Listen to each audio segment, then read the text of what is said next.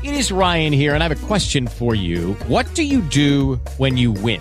Like, are you a fist pumper? A woohooer, a hand clapper, a high fiver. I kind of like the high five, but if you want to hone in on those winning moves, check out Chumba Casino. At ChumbaCasino.com, choose from hundreds of social casino style games for your chance to redeem serious cash prizes. There are new game releases weekly, plus free daily bonuses. So don't wait. Start having the most fun ever at ChumbaCasino.com. No purchase necessary. VGW. Void were prohibited by law. See terms and conditions. 18 plus. With Lucky Land slots, you can get lucky just about anywhere. Dearly beloved, we are gathered here today to... Has anyone seen the bride and groom? Sorry, sorry, we're here. We were getting lucky in the limo and we lost track of time. No, Lucky Land Casino, with cash prizes that add up quicker than a guest registry. In that case, I pronounce you lucky. Play for free at LuckyLandSlots.com. Daily bonuses are waiting. No purchase necessary. Void where prohibited by law. 18 plus. Terms and conditions apply. See website for details. Se ti piace quello che facciamo, ti ricordo che con Patreon puoi sostenere la nostra opera di divulgazione. Ma perché sostenerci? Se i nostri video ti sono stati utili almeno una volta a comprendere il mondo dell'economia, il tuo sostegno non farà morire il progetto. Progetto che ha dei costi. E per far fronte a questi costi, il supporto della community è fondamentale. Ovviamente con l'abbonamento ti saremo riconoscenti, ma non solo, perché con Patreon potrai accedere a video senza pubblicità, anticipazioni dietro le quinte, col one-to-one e altri servizi. Infine, perché manteniamo ciò che promettiamo. Con le donazioni finora ricevute abbiamo sempre migliorato la qualità dei contenuti. Basta guardare solo i video di fine 2021 per rendersene conto. Grazie mille a tutti quelli che ci stanno sostenendo su Patreon e grazie anche a te che deciderai di sostenere il nostro progetto con un abbonamento.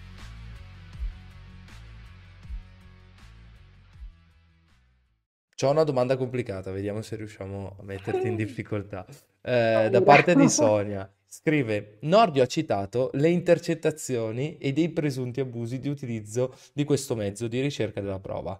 Dopo la riforma del 2017 e del 2019 ci potrebbe essere la modifica restrittiva all'articolo 266 codice eh, di procedura penale?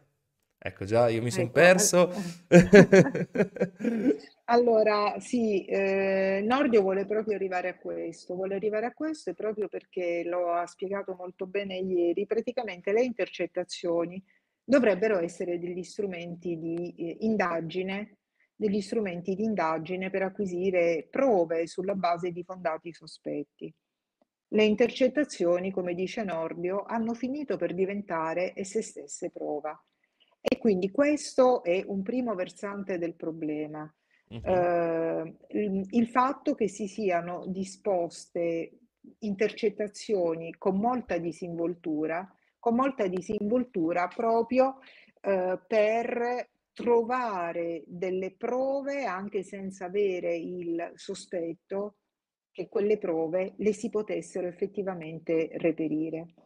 Eh, tra l'altro, eh, pochi dicono che le intercettazioni costano moltissimo a noi cittadini e quindi già solo per quello dovrebbero essere, se non per motivi eh, che attengono alla libertà personale, che è anche una libertà tutelata costituzionalmente, la libertà della corrispondenza, della comunicazione con qualunque mezzo effettuato. Ecco, se non ci fosse già una, una libertà costituzionale a cui molto spesso le intercettazioni attentano, dovremmo pretendere che siano usate in maniera mirata per il fatto che comunque ci costano tanto. E quindi appunto Nordio vuole stabilire dei criteri più restrittivi per il ricorso alle intercettazioni.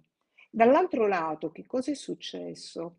È successo che proprio perché c'erano e ci sono state queste intercettazioni sovrabbondanti, riguardanti eh, tante persone e riguardanti qualunque profilo, quindi della loro vita, è successo che queste siano molto facilmente ehm, eh, siano riuscite a filtrare dai tribunali e siano quindi finite sui giornali e quindi questo ha costituito ancora più un elemento di lesività nei riguardi di coloro mh, che erano appunto oggetto delle intercettazioni medesime. Quindi riducendo il numero delle intercettazioni probabilmente si potrebbe anche ridurre il numero di quelle che filtrano.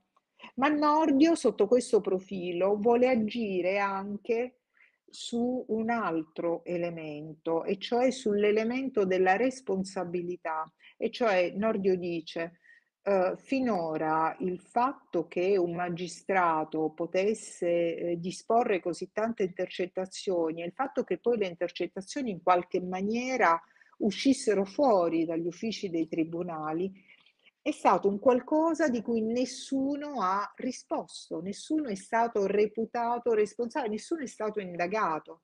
Allora Nordio vuole stabilire un principio di responsabilità per cui il PM che dispone l'intercettazione ne è responsabile, è mm. responsabile con una sorta di responsabilità, un caso molto particolare, di responsabilità oggettiva in ambito penale. Cosa vuol dire? Se l'intercettazione esce, anche se il PM non è la persona che l'ha fatta uscire, che ha dato le carte, che ha dato la registrazione al giornalista, il PM continua ad essere responsabile. Ne è il responsabile. Quindi, ehm, per spiegarvi, è un po' come il direttore del giornale che è responsabile dei contenuti pubblicati sul suo giornale quindi, anche se non è lui la persona che ha scritto l'articolo, che magari è destinatario poi di una querela, di una denuncia, ne risponde anche per un'ipotesi di responsabilità oggettiva anche il direttore.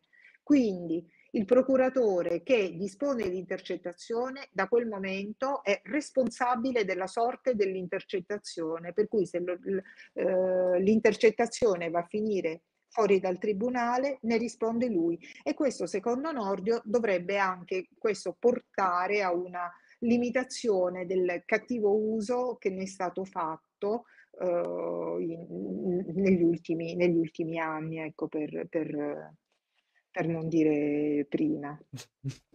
Direi. Io spero di, essere, di aver risposto alla domanda e di essere stata sufficientemente chiara. Guarda, ho capito io che sono una ah, frana in diritto. Guarda, no, nel senso che io non ho mai dato diritto penale, figurati diritto di eh, procedura penale e, que- e, quello che ne consegue. Eh, ho, questo incredibile, ho questa incredibile passione per la moneta e per altri temi legati all'economia, ma il diritto proprio è una cosa che eh, riesco a digerire di controvoglia, ecco, molto molto di controvoglia. Quindi se l'ho capito io penso che l'abbiano capito tutti.